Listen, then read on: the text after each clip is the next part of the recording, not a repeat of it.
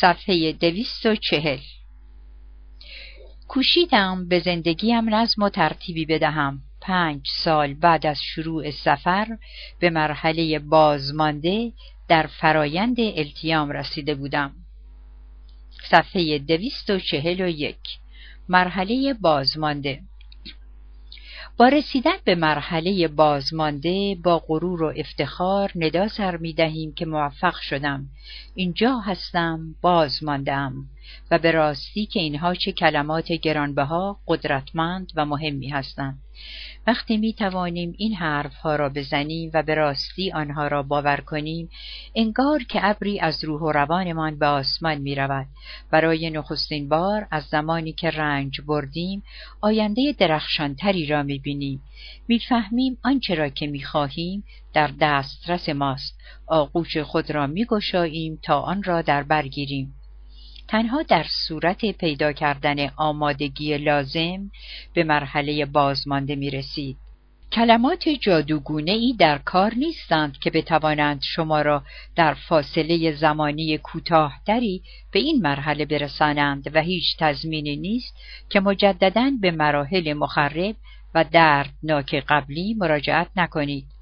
برای بازمانده شدن تنها یک راه وجود دارد و آن بقا یافتن و به زندگی ادامه دادن در شرایط جراحات و بیعدالتی هاست. باید مرحله قدرتمند انکار را پشت سر بگذارید. باید خسارات خیابانهای بنبست را تحمل کنید. باید مرحله سرزنش کردن و مجازات نمودن خیش را به سلامت پشت سر بگذارید. باید مرحله قربانی را پشت سر بگذارید. باید بر خشمی که وجود شما را می‌خورد غلبه کنید و از مرحله خشم جان سالم به در برید. رسیدن به مرحله بازمانده ارزش دارد که به تحمل همه این زحمت ها می ارزد. زیرا وقتی بدانید که برای رسیدن به این مرحله چه ناراحتی هایی را متحمل شده اید احساس شیرینتری پیدا می کنید به این نتیجه می رسید که حق دارید خود را بازمانده بدانید و بگویید من زنده هستم رنج بردم و تلاشی که به خرج دادم در زندگیم نقش آفرین گردید. این را انکار نمی کنم اما از این محلکه جان سالم به در بردم و از آن درس ها آموختم. من خوب هستم. می‌دانم که مسئول کارهای رنج آور دیگران نیستم و مجبور نیستم به خاطر کارهایی که مسئولیت آن را داشتم سرم را به دیوار بکوبم. اکنون دوباره پشت فرمان اتومبیل نشستم. شاید در مواقعی بی قدرت و ناتوان بودم. من رنج دیدم اما حالا ناتوان نیستم. من قربانی شدم اما حالا قربانی نیستم. بالغ هستم و می توانم زندگیم را به جهتی که مایلم هدایت کنم. از هر زمان دیگری بهتر هستم. آنقدر توانایی دارم که بدون استفاده از خشم به خواسته هایم برسم. می توان خشمگین شد اما من برده خشم خود نیستم. آری اینها سخنان بازمانده است. اینها سراسر قدرت افتخار و شعن و منزلت است. اینها را به صدای بلند بخوانید و احساس کنید. احساس کنید که چقدر از سخنانی که در سایر مراحل به زبان میراندید متفاوت هستند. به راستی که گفتن این عبارات احساس خوبی به انسان می‌دهند. وقتی به مرحله بازمانده می رسید احساسی به دست می آورید که فراموش ناشدنی است. می خواهید این احساس را در لحظات مختلف زندگی داشته باشید. صفحه دویست و چهل و سه. بیشترین تلاش خود را کردید. وقتی همه شرایط را در نظر می بینیم که هر کس در هر لحظه از گذشته حد اکثر تلاش خود را کرده و به همین دلیل به سرزنش هیچ کس و از جمله خودش سزاوار نیست. این امر به خصوص در مورد شما صدق می کند هاروی جاکینز تری در جریان یکی از سمینارهای بخشودن در تمرینی نوشت سابقا فکر می کردم بدرفتاری پدر بزرگم روی من تأثیر منفی نداشته است اما حالا می‌دانم که روی هر روز زندگیم اثر گذاشت. بسیاری از رفتارهای مخرب سالهای بعد زندگیم ناشی از آن بود. من از این بابت مغرور نیستم و اگر فرصت تکرار می داشتم رفتار دیگری می کردم. اما همین اندازه می دانم که در آن شرایط بهترین کاری را که می توانستم کردم. در حالی که تری دو دهه از زندگی خود را میان بیبندوباری و روابط ناسالم تاب می‌خورد با آنکه در این مدت بارها به بیماری های مقاربتی گرفتار شد بارها در موقعیت های خطرناک قرار گرفت. با وجود همه اینها جز اینکه کرد کار دیگری نمی‌توانست بکند. نه اینکه رفتارش درست بود نه. مسئله این است که از بینش و فراست بهتری برخوردار نبود. باور کردنش دشوار می رسد که زن باهوشی که در کار سرپرستی از دیگران رفتار مسئولانه داشت زنی که درباره روابط انسانی مطالعه کرده بود از مخرب بودن رفتارش بی اطلاع باشد اما متاسفانه دقیقا همین طور بود. تری متوجه ارتباط میان تجارب گذشته و شرایط امروز خود نبود.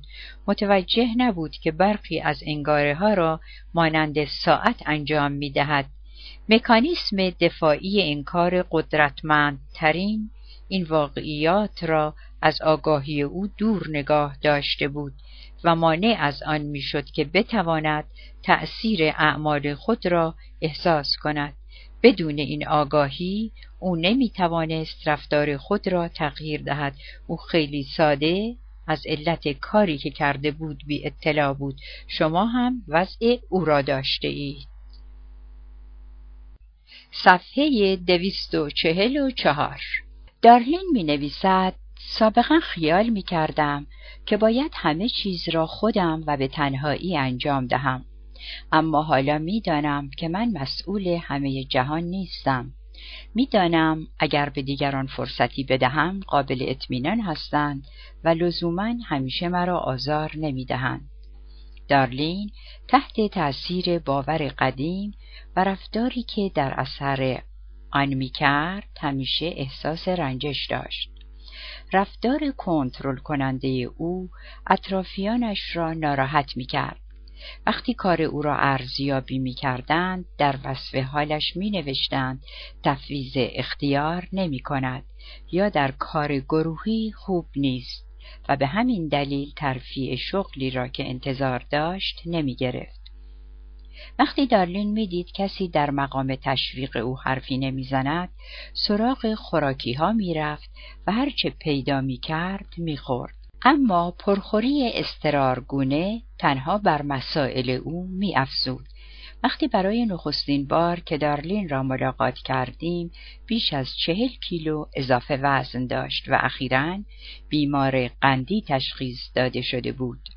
با این حال دارلین نیز مانند تری در بهترین حدی که می توانست ظاهر شده بود.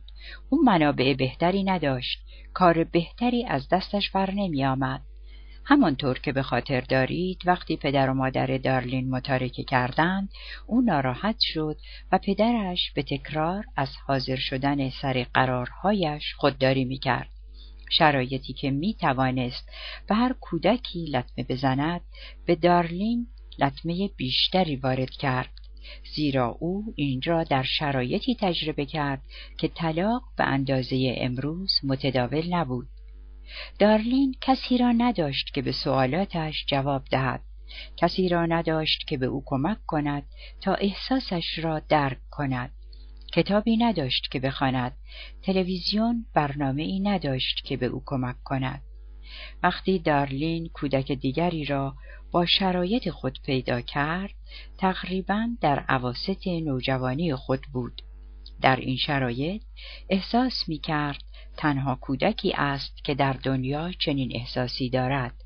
در شرایطی که هیچ کس برای کمک به او وجود نداشت دارلین مجبور بود که تنها روی پای خود بایستد او با اطلاعات اندک و راهکارهای کم شمار اوضاع را با توجه به آنچه از او ساخته بود و تا حدی که عقلش دست می‌داد هموار ساخت. شما هم از این قاعده مستثنا نیستید. کارین یکی دیگر از شرکت کنندگان سمیرار بخشودن برای ما نوشت قبلا گمان می کردم که خشم و خشونت مقوله واحدی هستند. فکر می کردم اگر خشمگین نشوم هرگز کاری را که مادرم با من کرد با دیگران نخواهم کرد. حالا می‌دانم که این برداشت اشتباه بوده است. و مادام که آنچه را که باید بیاموزم نیاموزم با این دشواری ها روبرو خواهم بود. او در ادامه می نویسد اما من از آن درس گرفتم. فهمیدم که چگونه با ایفای نقش ظالم گرفتار الکل و مواد مخدر شدم. فهمیدم در شرایط استرس و اگر نتوانم با احساساتم تماس برقرار سازم سرانجام منفجر می شوم. فهمیدم وقتی مادرم با من بدرفتاری و خشونت کرده چه احساس گناهی به او دست داده است زیرا من این حالت را وقتی به کودک سه ساله هم کتک زدم دقیقا احساس کردم موضوع مربوط به سه سال گذشته است و با آنکه می‌دانم زدن یک کودک بیدفاع چقدر اشتباه است می‌دانم که در آن روز و در آن شرایط این بهترین کاری بوده که می توانستم بکنم حادثه که کارین به آن اشاره می کند به قدری او را ترسان که بلا فاصله به روان درمانگر مراجعه نمود. او نه دیگر الکل می نوشد و نه مواد مخدر مصرف می کند و نه با فرزندانش بدرفتاری دارد. اما حتی وقتی این کار را می کرد و به پسترین و مخربترین بخش زندگی خود می رسید باز هم بهترین کاری را که توانست انجام داد او فاقد علم و اطلاع و فراستی بود که از این حد بهتر ظاهر شود کارین در کودکی اغلب به شدت و بدون دلیل از سوی مادرش مجازات می‌شد. همه این را به حساب ناراحتی روانی مادرش میگذاشتند. پدر کارین هم هیچ اقدامی برای جلوگیری از کتک زدنهای مادر نمی کرد. و این در شرایطی بود که وقتی مادر کارین او را کتک می‌زد او اغلب در منزل بود.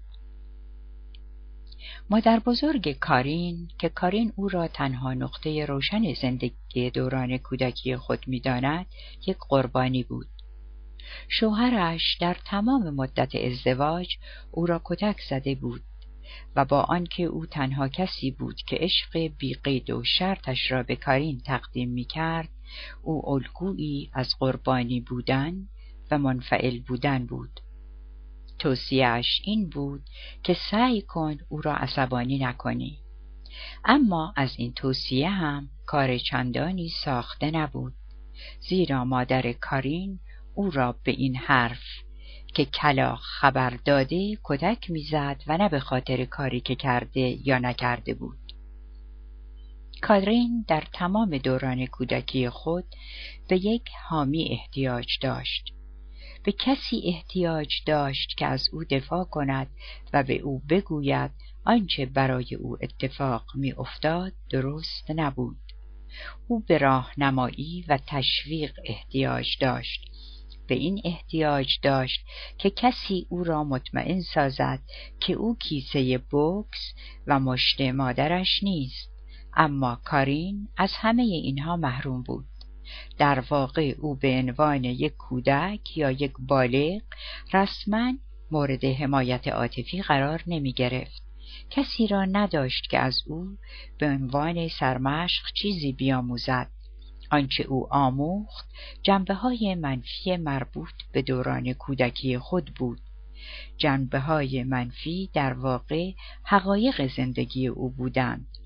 و گرچه اینها در حکم عذر و بهانه رفتار او به حساب نمی آیند توضیح می دهند که چرا آنچه او کرد هرچند به قدر کافی خوب نبود اما در آن لحظه بهترین کاری بود که می توانست بکند. هر کدام از ما مانند تسر، دارلین و کارین با توجه به بینش، منابع و موقعیت احساسی خود بهترین کاری را که می توانستیم کردیم. اگر آگاهی بیشتری می داشتیم، اگر اطلاعات و راه چاره های بیشتری می داشتیم، اگر بیشتر مورد حمایت و تشویق واقع شده بودیم می توانستیم بهتر رفتار کرده باشیم و حتما این کار را می کردیم. وقتی این را به عنوان حقیقتی از زندگی خود میپذیرید اجازه ورود به مرحله بازمانده را پیدا می کنید و گام مؤثری در فرایند التیام خود برمیدارید. حتی قدم فراتری برمیدارید تا خود را ببخشایید. با رها کردن احساس گناه با احساس شرم کردن کمتر و توجه کمتر به افسوسهای ناشی از درد گذشته به این مهم نائل می آیید. صفحه دویست و چهل و هفت دست کشیدن از احساس گناه، شرم و تأسف احساس گناه نخستین واکنش ما به کار اشتباهی است که انجام می دهیم. احساس گناه حد و مرزی بنا می کند تا از ما در برابر باری که بر دوش می کشیم حراست کند. وقتی از این حد و مرز فراتر می رویم همان کاری که دارلین کرد و کیک های مخصوص جشن تولد دخترش را مصرف نمود مانند همان کاری که هاریت کرد یعنی اواخر شب بلاری زنگ زد و به محض اینکه او گوشی را برداشت گوشی تلفن خود را بر زمین گذاشت همان کاری که بروز کرد تا برای مصرف کوکائین پول قرض کند احساس گناه می کنیم. در واقع بخش مهمی از کاری که کرده اید تا اشخاص به جبران و تاوان ناراحتی شما بپردازند در این طبقه قرار می گیرد. ممکن است معتاد شده باشید. ممکن است تصنیم استراری شده باشید که نه تنها به شما آسیب زده بلکه به دیگران هم لطمه وارد کرده است. ممکن است دروغ گفته باشید شغل خود را از دست داده باشید مقروض شده باشید دوستان و عزیزان خود را فراموش کرده باشید و یا حتی برای ادامه وابستگی خود به الکل به مواد مخدر به غذا و به قمار اقدام به دزدی کرده باشید. این امکان وجود دارد که در اثر افراد کاریها و پرخاشگری های خود در مرحله قربانی تولید دردهای روانی و جسمانی کرده باشید.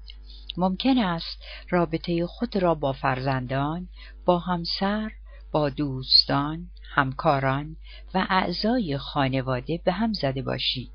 وقتی به مرحله بازمانده وارد می شوید از اشتباهات خود با خبر می شوید و احساس گناه می کنید. خوشبختانه این نوع احساس گناه می تواند کارساز و مولد باشد. اگر به خاطر کاری که کرده اید یا نتوانسته اید بکنید احساس گناه می کنید می توانید در مقام عذرخواهی برایید می توانید اصلاح کنید. از اشتباهات خود درس بیاموزید. تصمیم بگیرید که این اشتباهات را دیگر تکرار نکنید. رفتار خود را تغییر دهید و به حرکت خود ادامه دهید. آلیسون که سالها خود را مسئول خودکشی پدرش می‌دانست و همواره بران بود که به جبران آن دیگران را شاد کند می‌گوید گاهی اوقات این احساس وحشتناک همه وجودم را در بر می‌گیرد. ابتدا قابل تحمل است اما بعد مانند امواج که بر ساحل میکوبند استراب ترس و وحشت را در وجودم پیدا می کنند زیر بنای همه اینها احساس شرم و خجالت است. احساس شرم به خاطر پدری که انتحار کرد و از من کاری برای بازداشتن او ساخته نبود. شرم همه کارهایی که از آن زمان به بعد انجام داده ام شرم به خاطر ازدواج با مردی که همان ذهنیت پدرم را داشت. من از این بابت ناراحتم. نمی‌دانید چه احساس بد و وحشتناکی دارم. آری به راستی که چنین است. شرم به احساس گناهی است که در مجموع در هویت و وجود شما نفوذ کرده است و در این شرایط فراموش کردن آن به سادگی امکان پذیر نیست. برخلاف احساس گناه که رفتار با طرز تلقی به خصوصی را بد یا اشتباه تلقی می کند و به شما انگیزه می دهد تا این جنبه از زندگی خود را تغییر دهید احساس شرم شخصیت شما را مشخص می سازد. جایی در مسیر حرکت این اندیشه را از ذهن خود شستید که کاری کردم که حالا می‌دانم احمقانه بود.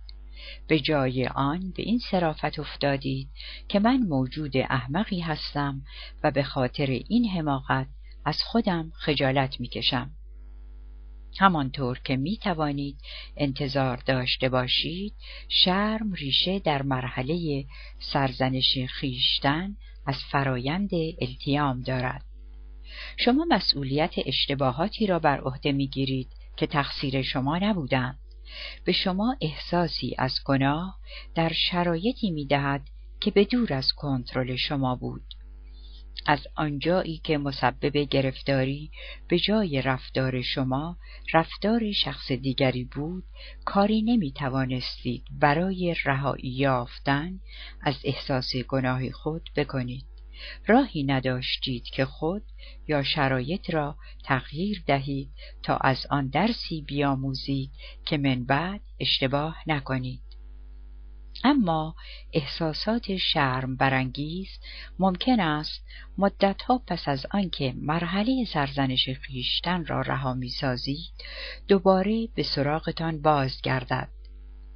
وقتی خود را با افکار منفی که بدون آنها را از اشخاص دیگری گرفته اید بمباران می کنید ممکن است از خود خجالت بکشید که تنبل، جاهل، ناقص و بیارزش بوده اید.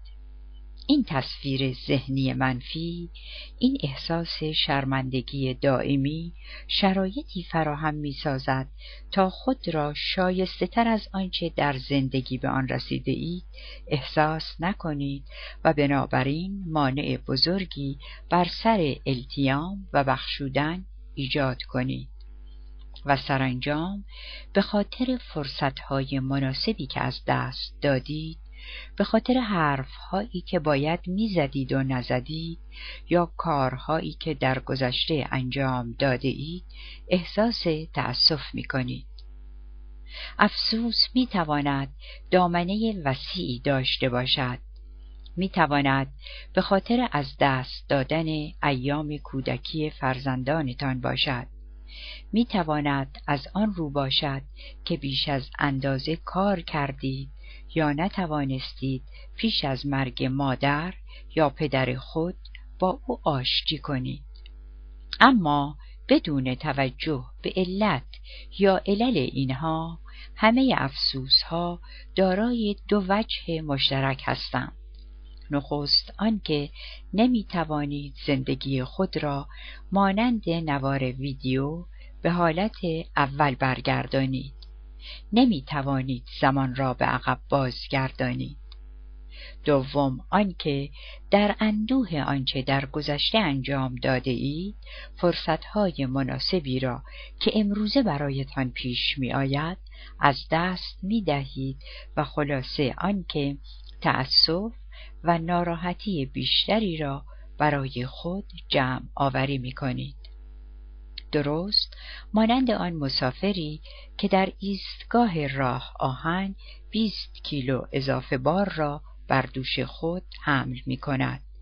پیشرفت شما در مسیر التیام و بخشودن در شرایط احساس گناه شرم و افسوس کندتر می شود. خیلی ساده باید از آن دست بکشید. خوشبختانه همان چیزی که شما را به مرحله بازمانده کشید به شما در این مهم نیز کمک می کند. وقتی بپذیرید که بهترین کاری را که می توانستید با توجه به بینش، فراست، منابع و علم و اطلاع خود انجام دادید می توانید از نگرانی نسبت به هر اتفاق ناخوشایند گذشته دست بکشید به جای اینها قدمهای ملموس برمیدارید تا روابط خود را اصلاح کنید. اشتباهات گذشته را ترمیم نمایید و رفتارتان را به گونه ای تغییر دهید تا در آینده منجر به تکرار اشتباه نشود. با بیتوجهی به شرم و خلاص شدن تدریجی از آن می توانید به جای آن چیزهایی که ندارید به آنچه دارید توجه کنید. شما این بار اضافی را بر زمین می‌گذارید. طرز تلقی های جدید ایجاد می کنید و به منزلت جدیدی می رسید. صفحه دویست و پنجاه و یک. طرز تلقی جدید. نیایش پرده. آه خداوندا من آنچه باید باشم نیستم. پروردگارا آنچه می‌خواهم باشم نیستم. بار الها آنچه خواهم بود نیستم. اما خداوندا تو را شکر که آنچه قبلا بودم نیستم. در حالی که تری در پاسیوی منزل دوستش روی تپه های شمال سان فرانسیسکو نشسته بود با خود می گفت من این را می خواهم دوستش آمندا نزدیک او پسر هشت ماهش را روی زانوانش نشانده بود و به دختر سه ساله اش که روی چمنها سرگرم بازی بود نگاه می‌کرد. آمندا صرف نظر از دو فرزند زیبا، شوهری عالی، ازدواجی موفق، کار خوب، خانه و دوستان صمیمی داشت. به نظر تری چیزی از این بهتر وجود نداشت. تری به صدای بلند گفت من طالب چنین چیزی هستم. اما از جوابی که آمندا به او داد تکان خورد. آمندا گفت با این شیوهی که تو پیش گرفته ای هرگز به چنین موقعیتی نمی‌رسی. با این زندگی بیبند و بار بدان که جز تنهایی و مرارت نصیبی نخواهی داشت. تری می‌گوید باقی مانده آن روز را تا پاسی از شب با هم صحبت کردیم. با او از بدبختی هایم گفتم. البته آمندا با زندگی من آشنا بود. قبلا هم در این باره با هم حرف زده بودیم. حالا با این روزی که پشت سر گذاشتیم جایی برای انکار باقی نمانده بود.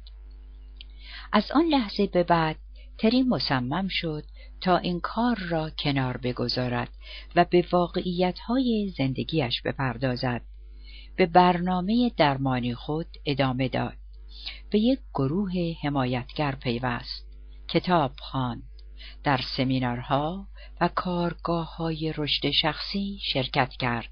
یادداشتها و وقایع روزانه خود را نوشت و با دوستانش و از جمله با آمندا صحبتهای طولانی کرد.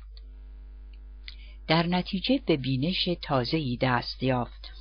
از خود به فراستی جدید رسید و انگاره های رفتاری مخرب خود را کنار گذارد تا به مرحله بازمانده رسید. او در حالی که تبسمی متفاوت از آن تبسم کذایی مربوط به مرحله انکار را بر لب داشت گفت حالا من در مرحله سه هستم در مرحله یک بیان که بدانم کارهای احمقانه می کردم نسبت به نتایج آن هم بی توجه بودم.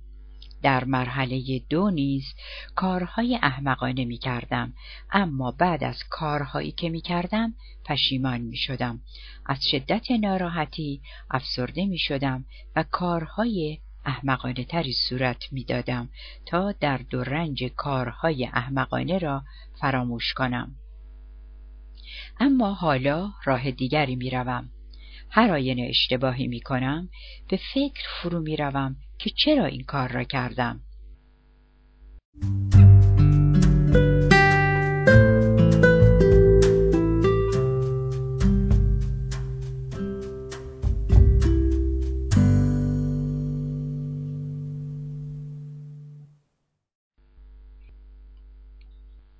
صفحه دویست و پنجاه و دو. هر آینه اشتباهی می کنم به فکر فرو می روم که چرا این کار را کردم. بعد در صدت برمی آیم راههایی بیابم که در شرایط احساس تنهایی و چون احساس عدم امنیت عاطفی دارم از آن به سود خود استفاده کنم.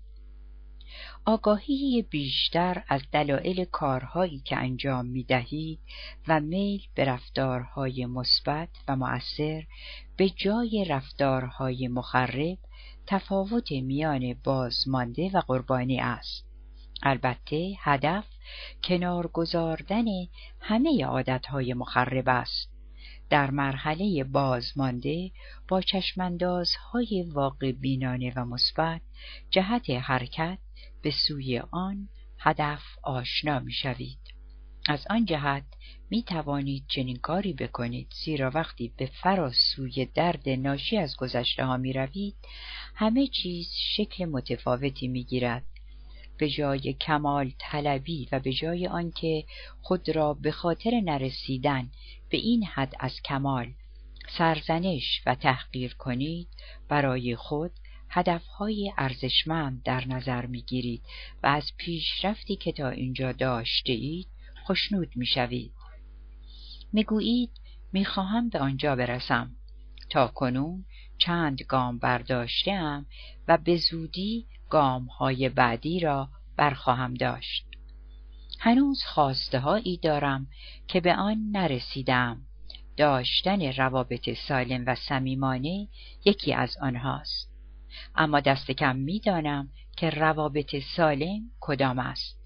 احساس می کنم که شایسته روابط سالم هستم در مرحله بازمانده هم چنین به این نتیجه می رسید که مستحق شرایطی بهتر و جالبتر از گذشته ها هستید و تحت تأثیر این طرز تلقی از تکرار گذشته خودداری می کنید و با سرعت تمام به سوی آینده ای روشنتر می روید.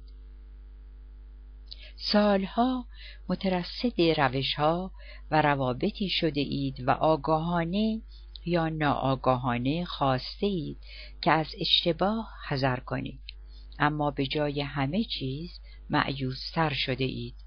اما در مرحله بازمانده به این نتیجه می رسید که با توجه به علم و اطلاع و شرایط گذشته واقعا به بهترین شکلی که می توانستید رفتار کرده اید.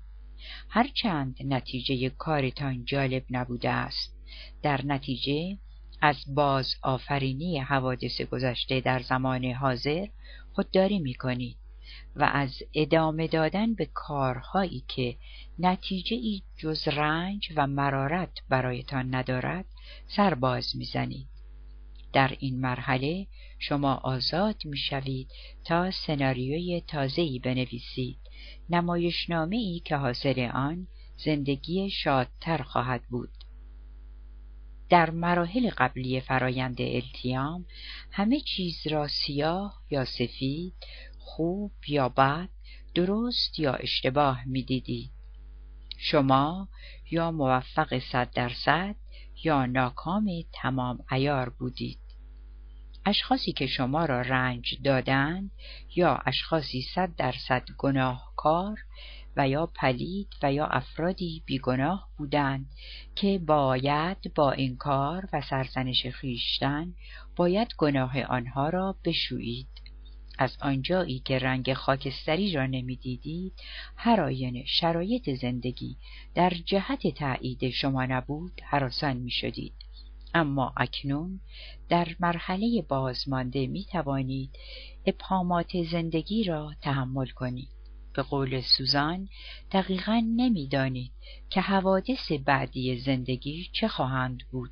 اما این اشکالی ندارد. زندگی همین است و همین ویژگی ها را دارد. در مرحله بازمانده می توانید حتی به ناملایمات زندگی لبخند بزنید. زیرا در این مرحله خلق ناخوش را با مشرب خوب عوض می کنید به این نتیجه می رسید که وقتی دیگران به شما می گفتند روزی می رسد که وقتی به این حادثه فکر کنی خندت بگیرد حق با آنها بود. در واقع بسیاری از حوادث گذشته خندهدار به نظر می رسند از جمله یکی از روزها که در سرسرای هتل بیرون از اتاق سمینار نشسته بودیم و هاریت هم با ما بود از خاطرات ناخوشایند مربوط به ازدواج شکست خوردهاش به خنده افتاد حوادثی که روزگاری اشک در چشمانش سرازیر کرده بودند حالا به قدری مزهک به نظر می رسیدند که هاریت از شدت خنده فرصت نفس کشیدن پیدا نمی کرد. می گفت آن صحنه داخل بانک به راستی عجیب بود آیا می توانید منظرش را تصور کنید؟ زنی که مورد بیوفایی همسرش قرار گرفته با لباس ورزش وارد بانک می شود و کیسه حاوی لباسهای شوهرش را روی میز مشوقه او خالی می کند. راستی که چه کمدی درامی بود برایم عجیب است که چرا کسی پرستارهای سفید پوش تیمارستان را صدا نکرد تا مرا با خود ببرند. آری در مرحله بازمانده شما تبسم می کنید خنده با تمام وجود همیشه با شماست. این خنده با خنده های عصبی گونه گذشته فرق دارد. این خنده با خنده هایی که با تنه و زخم زبان و تحقیر و غیر همراه است تفاوت دارد. تبسم و خنده یه مرحله بازمانده بکر و واقعی است. صفحه دویست و پنجاه و پنج. رفتارهای جدید. یکی از روزها قبل از آنکه برای تماشای فیلمی به برادوی برویم بروس را دیدم. می گفت از نصیحتی که به ما در سمینار بخشودن کردید خیلی استفاده کردم. فهرستی از همه چیزهایی که برای رسیدن به سلامتی روحی، احساسی و جسمی احتیاج داشتم تهیه کردم. بعد مواد این فهرست را یکی یکی به زندگیم افزودم. حالا تا نیمه فهرست رسیدم و هرگز احساسی بهتر از این زمان در زندگی نداشتم. بروس مطمئنا از هر زمان دیگری سالمتر به نظر می رسید به لطف ورزش های منظم روزانه در باشگاه ورزشی و رعایت برنامه غذایی که به مراتب از برنامه های قبلی بهتر بود حالا در مقایسه با آن روزهایی که به سمینار بخشودن می آمد از بدن متناسبتری برخوردار بود. رنگ پوستش که زمانی زرد و کور بود حالا برق می‌زد و چشمان آبیش می درخشید. دیگر سیگار نمی‌کشید و در سمینارهای آموزش متعددی در زمینه هتلداری شرکت کرده بود. مهارت‌های تازه‌ای پیدا کرده بود و سرپرستانش از انگیزه کم نظیر و از نظم و انضباط مثال زدنیش حیرت کرده بودند. بارها به او پاداش داده بودند او را به هتل مرکزی واقع در شهر نیویورک منتقل ساخته بودند او حالا حتی سمینارهای آموزشی از آن خود را اداره می کرد. به سایر مدیران هتل‌ها مدیریت زمان و روشهای سازمانی را که خود آموخته بود و اجرا می کرد درس می‌داد. از آن گذشته برای تخفیف استرس خود برنامه های مراقبه روی آورده بود. بروس می‌گوید حالا به زندگیم نگاه می کنم و از خودم می‌پرسم این مرد کیست؟ این مرد همان کسی نیست که برای استعمال کوکائین به دستشویی می‌رفت و از فرط نوشیدن الکل دل و رودهاش را به هم میریخت و بعد وقتی می‌فهمم که این شخصیت جدید خود من هستم با خود فکر می‌کنم که از چه راه دوری آمده ام خب بعد نوبت چیست؟ دنیا بگو بدانم من برای استقبال از تو آمادم به راستی که پذیرفتنش دشوار است که این مرد جوان خوشبین و با اعتماد به نفس همان کسی است که روزگاری نمی توانست با واقعیت ها روبرو شود و مسئولیت زندگیش را به دست گیرد. مردی که روزگاری دست به سیاه و سفید نمی‌زد زیرا خود را انسانی ناشایسته و محکوم به شکست می‌دانست.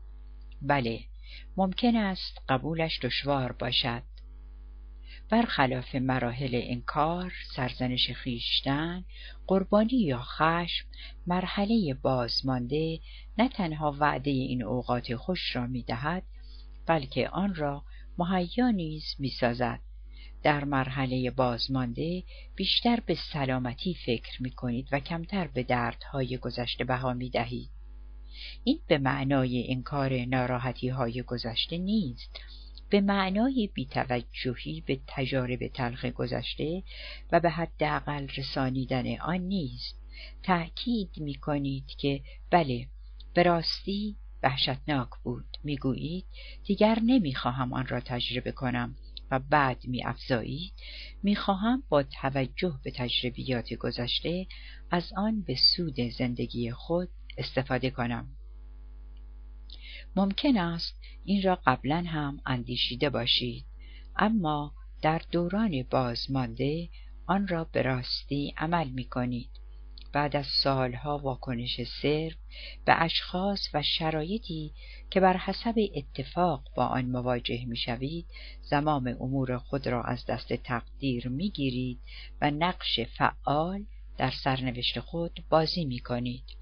به جای واکنش نشان دادن بازیگر می‌شوید به جای تماشاگر زندگی بازیگر آن می‌شوید به جای اینکه تسلیم استرار شوید و بر حسب عادت رفتار کنید به جای اینکه در مسیر باد قرار گیرید حالا در مرحله بازمانده انتخاب کننده می شوید. شما هم مانند سوزان که تصمیم گرفت ماجرای زندگیش را برای مادرش تعریف کند از خود می‌پرسید در این زمان کار محترمانه که می توانم بکنم کدام است از روی آگاهی نکات مثبت و منفی انتخاب های خود را بررسی می کنید و آنگاه بهترین اقدام ممکن را برمیگزینید. اقدامی که بتوانید به آن مغرور باشید و بدون اینکه به خود یا دیگری لطمه ای بزنید بر اساس آن رفتار کنید. از جمله اقدامات شما در مرحله بازمانده اجتناب از خودکشی سیستماتیک است. از اقدامات مخرب خودداری می کنید. از الکلیسم، اعتیاد به مواد مخدر، وابستگی متقابل ناسالم و یا پرخوری استرار آمیز خودداری می کنید. از عادات مزر می پرهیزید. جای آنها را با عادات مفیدتر و سالمتری عوض می کنید و از آن جمله ورزش منظم، رعایت غذا خوردن، توجه به زمان صرف غذا و کیفیت آن استفاده متناسب از زمان استراحت کردن آرامش داشتن و تأمین انرژی از دست رفته برقراری دوستی های جدید و حفظ آن زیباسازی محیط کار و منزل لذت بردن بیشتر از زندگی مشترک چه تا این زمان به مرحله بازمانده رسیده یا نرسیده باشید می توانید از همین حالا از این موارد در زندگی خود استفاده کنید. به کمک روشی که همکنون با آن آشنا می شوید می توانید رفتارهای خودکشی سیستماتیک خود را بررسی کرده جای آنها را با راه چارههایی تغییر دهید که در مسیر رفاه کلی شما باشند. صفحه دویست و پنجاه و هشت. راهنمایی شماره دوازده. خودکشی سیستماتیک. با پرداختن به هر یک از موارد زیر اقدام به خودکشی سیستماتیک می کنید. روشن کردن سیگار. رانندگی بدون رعایت مقررات ایمنی. همبستری با اشخاص بیگانه. مصرف گوشت قرمز و غذاهای سرخ شده در شرایطی که می‌دانید از کلسترول بالا رنج می‌برید. پیروی از برنامه شدید رژیم لاغری آب کردن پنج ده پانزده کیلوگرم در مدت کوتاه و آنگاه مصرف بیرویه همه غذاها و شکستن برنامه غذایی لاغری. مراجعه نکردن به پزشک برای معاینات و آزمایشات ادواری. روزی دوازده ساعت کار کردن و نگرانی برای آن در ساعات دیگر. اقدام به کارهایی که سلامت احساسی شما را به مخاطره می اندازد و یا در شما احساسی از شرم و گناه ایجاد می کند. به رفتار خود دقیق شوید. چگونه مرتکب خودکشی سیستماتیک می شوید چه می خورید چه می نوشید چه می بلعید چه دود می کنید اگر چه کاری بکنید بهتر است. چه می کنید که اسباب تنش و استرس بیشتر خود را فراهم می سازید چه کاری را انجام می دهید که بهتر است انجام دهید تا به سلامتی روانی و جسمانی بیشتری برسید؟ برگ کاغذی بردارید. آن را با ترسیم خطی به دو نیمه کنید و ده مورد از رفتارهای خودکشی سیستماتیک خود را روی آن بنویسید. فکر نمی کنیم یافتن ده مورد کار دشواری باشد. اما برای انجام این کار می توانید به راهنمایی شماره یک فصل چهار کتاب رجوع کنید. از جمع این ده مورد پنج مورد را که به راستی از آن ناراحتید و می‌خواهید آن را تغییر دهید انتخاب کنید. حالا این شماره انتخاب کرده را به ترتیب اولویت با حروف الف ب جیم مشخص نمایید.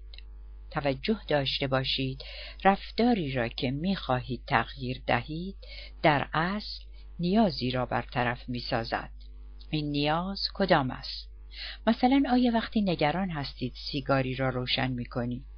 آیا وقتی دلگیر و بیروحیه هستید در یخچال را باز می کنید تا چیزی بخورید؟ آیا مصرف غذاهای پرکلسترول از آن روز که شکم شما را سیر کند یا اینکه از طعم غذاهای سالمتر بی اطلاعید؟ آیا روزی دوازده ساعت کار می کنید زیرا در برنامه ریزی زمانی اوقات روز دشواری دارید. سعی کنید دلیل واقع در پس رفتار خودکشی سیستماتیک خود را بیابید. زیرا با انجام این کار می توانید راهی برای پرداختن به اقدامات دیگر پیدا کنید. اکنون برای هر یک از رفتارهای پنج گانه انتخابی خود رفتارهای دیگری را انتخاب کنید. می توانید در صورت تمایل از همکاران و دوستان خود در این زمینه کمک بگیرید در این میان رفتارهای مهم آنهایی هستند که نیازهایی از شما را که می خواهید با رفتارهای خودکشی سیستماتیک آنها را بپوشانید رفع می کنند. تفاوت رفتارهای اخیر با رفتارهای قبلی این است که رفتارهای فعلی شما سازنده هستند و تولید تخریب نمی کنند. مثلا به جای اینکه از شدت بیحوصلگی شروع به خوردن بکنید می توانید جدول کلمات متقاطع را حل کنید. می توانید یکی از دوستان خود را به منزل دعوت کنید. می توانید دفترچه خاطرات خود را بنویسید.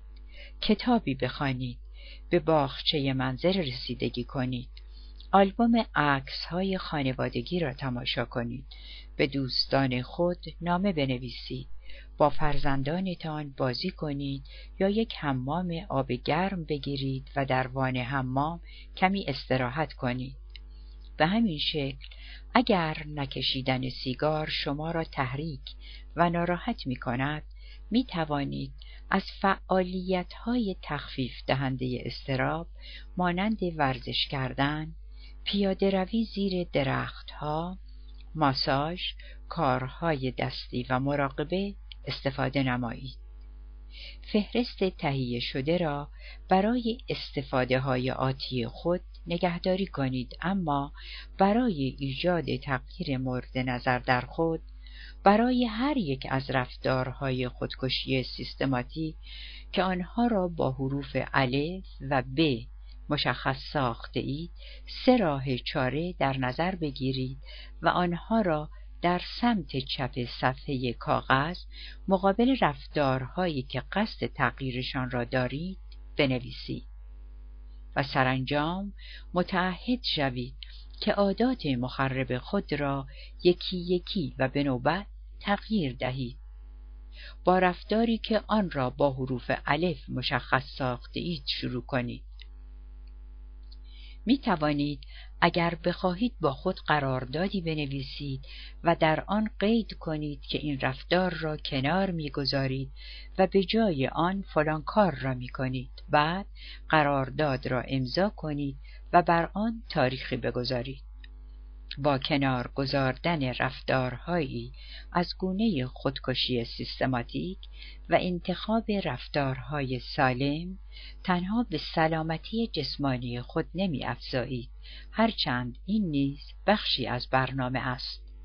عادتهای جدیدی که ایجاد می کنید نیازهای احساسی و روانی شما را نیز برآورده می سازد افق دید و زندگی شما را افزایش می دهد و ابعاد تازه‌ای به زندگی شما میبخشد. زندگی که قبلا تنها یک بود داشت و آن هم درد ناشی از گذشته ها بود. صفحه دویست و شست و یک. نشانه های دیگر بازمانده بودن. در مرحله بازمانده دیگر جانب افراد نمی‌گیرید. نهایت گرایی نمی کنید زندگی خود را تغییر می دهید اما در انجام این تغییرات عقل و درایت به خرج می دهید. می دانید که تغییر دادن باید فرایندی تدریجی باشد. می دانید که به یک چشم برهم زدن نمی توان به یک باره همه چیز را تغییر داد. این نکته مهمی است زیرا اگر بخواهید همه کارهایتان را در یک چشم برهم زدن انجام دهید هم خود و هم اطرافیان خود را زیر فشار قرار می دهید. توجه دارید که وسواس به خرج دادن بیش از اندازه برای ایجاد تغییر تفکر هیچ یا همه چیز را تداعی می کند. در این شرایط اگر همه آنچه را که می خواهید فورا به دست نیاورید به مراحل قبلی پس نشینی می کنید. با این حساب با عزم و اراده راسخ مترصد حال خوب شوید و در عین حال دامن اعتدال بگیرید. توجه داشته باشید که خیالگرایی و در توهم بودن حتی در مواردی که برای شما خوب هستند چیز جالبی نیستند برای رسیدن به تغییر واقع بینانه و منطقی و برای اجتناب از درگیر شدن با تعلمات مربوط به گذشته و برای آنکه تحت تأثیر جراحات و بیعدالتی های جدید قرار نگیرید به یک شبکه حمایتی احتیاج دارید. این شبکه حمایتگر می تواند از مشاورات بهداشت روانی، اعضای گروه های خودیاری، دوستان، اقوام، همسر و یا افرادی که آنها را در سمینارها ملاقات می کنید، اشخاصی که با آنها نامنگاری دارید یا تلفنی صحبت می کنید تشکیل گردد. اعضای گروه حمایت از شما کسانی هستند که می توانید با آنها بگویید و بخندید. در عین حال این افراد می توانند کسانی باشند که شما را در حل مسائل خود کمک کنند. به شما راه چاره های جدید بیاموزند و شرایطی فراهم سازند تا افق زندگیتان وسیع تر شود. بدون این نوع کمک تنها معدودی از شما به مرحله بازمانده می رسید زیرا می دانید که بصیرت، بینش و منابعی که این عده می توانند برای شما تأمین کنند به شما کمک می کند تا رشد کنید و التیام یابید. افزوده بر این در مقام بازمانده شما اقدام حمایتی نیز می کنید. از محبت تازه یافته و از آنچه آموخته اید استفاده می کنید. و در حالی که مسیر التیام خود را میپیمایید به دیگرانی که با دشواری خود دست و پنجه نرم می کنند کمک می کنید. از جمله سوزان که خود یک بازمانده است در دانشگاه ماساچوست به یک گروه حمایتگر کمک می کند. او چون خود رشد کرده می تواند به دیگران هم در رشد کردن کمک کند. او رها از خصوصیات مربوط به مراحل مختلفی که پشت سر گذارده به این مهم اقدام می کند. به همین شکل بسیاری از معتادین به الکل و مواد مخدر در حال حاضر در اثر بهبودی خود نه تنها در موقعیتی قرار گرفتند که از مصرف این مواد خودداری می کنند بلکه دیگران را برای فاصله گرفتن از احتیاط تشویق می کنند. وقتی به مرحله بازمانده می رسید می توانید این کار را انجام دهید. صفحه دویست و شست و سه زندگی دوباره من یک بازمانده هستم. بازمانده بودن به معنای آن نیست که باید از فولاد ساخته شده باشید و به این معنا نیست که باید ظلم کنید و بیباک شوید. معنایش این است که باید جانب خود را بگیرید و میل به بردن داشته باشید. لیندا رونستادت در نقش بازمانده شما قدرت التیام انسانی مانند سایرین بودن را علا رقم رنجی که برده ای تجربه می کنید. وقتی پدرم مرا آخ کرد دست از تلاش برای رسیدن به آرامش ذهن بر نداشتم و حتی برای رسیدن به آن بر شدت تلاشم افزودم. تعهد به التیام مرا در ژوئیه 1981 به امهورس ماساچوست کشاند تا در سمینار رشد شخصی دکتر سیدنی بیسیمون شرکت کنم. بله، منظورم همان سیدنی بیسیمونی است که حالا همسر من است و به اتفاق این کتاب را نوشته ایم. در آن زمان تنها او را از روی کتابهایش می شناختم که آنها را در کلاس درس می دادم. هرگز نمی‌دانستم که چگونه او و سمینار پنج روزه او می تواند زندگی مرا تغییر دهند. همه افراد شرکت کننده در سمینار آسیبی را تجربه کرده بودند. همه می‌خواستند از این آسیب رهایی پیدا کنند تا به رشد و کمال برسند و سرانجام به موقعیتی رسیدم که از شدت تنهاییم کاسته شد. کم کم به این نتیجه رسیدم که از ویژگی های مثبتی برخوردارم. تنها خصوصیت من این نیست که در کودکی با من بدرفتاری شده است. فهمیدم و دیگران نیز تصدیق کردند که من مستمع خوبی هستم از بینش و فراست خوب برخوردارم باهوش هستم شرکت کنندگان در سمینار به ویژگی های مثبتی در من اشاره کردند که تحت تأثیر درد ناشی از بدرفتاری مربوط به دوران کودکی آنها را احساس نکرده بودم. آنها را ندیده بودم. لمس نکرده بودم.